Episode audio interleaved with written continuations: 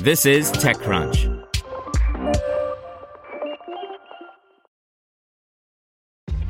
This episode is brought to you by ShipStation.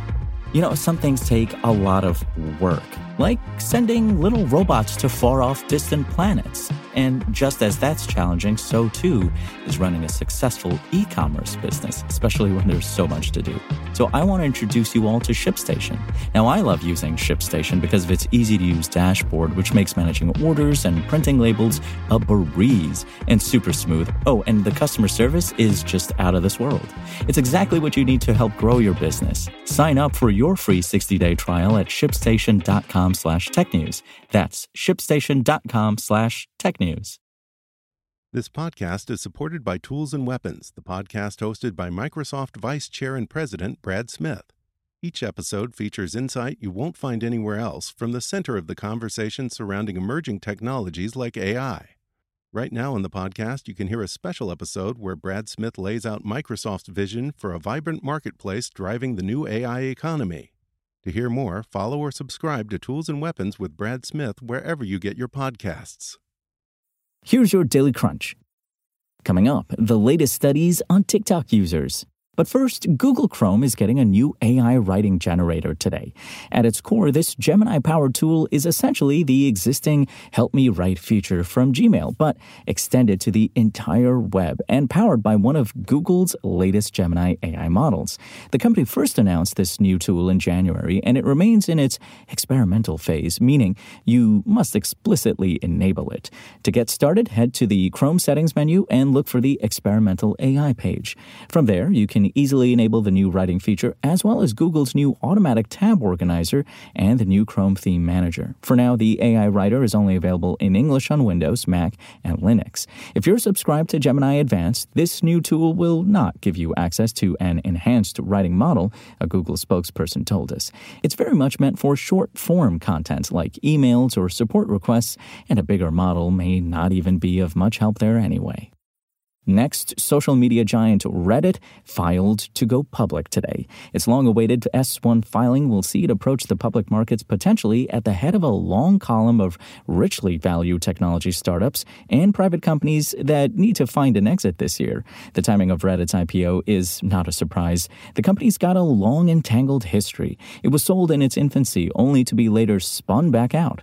Today, Reddit approaches the public markets with more than $800 million worth of revenue in 2020. 2023, up from $666.7 million in 2022. However, the company remains unprofitable on both a GAAP and adjusted basis and continues to consume cash to fund its operations. Scale has not yet solved the profitability question for Reddit, which could limit its potential valuation when it does list its shares. Reddit raised more than $1 billion while private, according to Crunchbase data. That figure includes a massive $410 million Series F raised in 2021 and a smaller $368 million Series E raised earlier the same year. The Series E pushed Reddit's valuation to $6.4 billion, while its Series F took it to a roughly $10 billion valuation.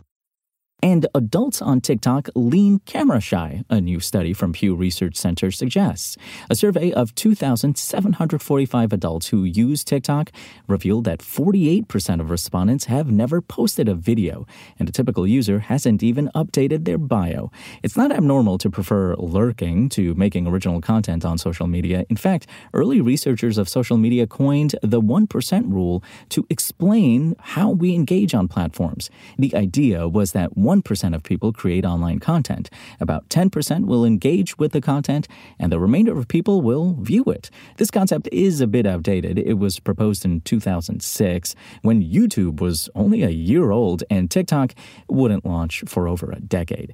But the prevailing idea holds true. It's significantly more common to lurk online than it is to post. Just think how many of your friends watch YouTube and how many of them post videos? Another study from Pew in 2021 showed that about half of U.S. adults on Twitter posted five or fewer times a month. But on TikTok, about the same percentage of users didn't post at all. Now let's see what's going on in the world of startups. Golden Ventures, a Canada based venture capital firm, closed on over $100 million in capital commitments for its fifth fund targeting high potential seed stage founders working across technologies, including AI, climate, blockchain, and quantum. In previous funds, the firm invested in 25 core deals, and Golden expects to make more like 30 core deals with the fifth fund. And Locker, dubbed as the Pinterest for online shopping, launched in 2022 as a Chrome extension and allows you to save any online product into categorized wish lists, discover outfit collages made by other users, collaborate with friends, and create giftable collections to be shared via email or social media. Locker recently closed on a $2.5 million round from Wonder Ventures at a $9 million valuation, the company announced today. That's all for today. I'm Imran Sheikh, and for more from TechCrunch, go to TechCrunch.com.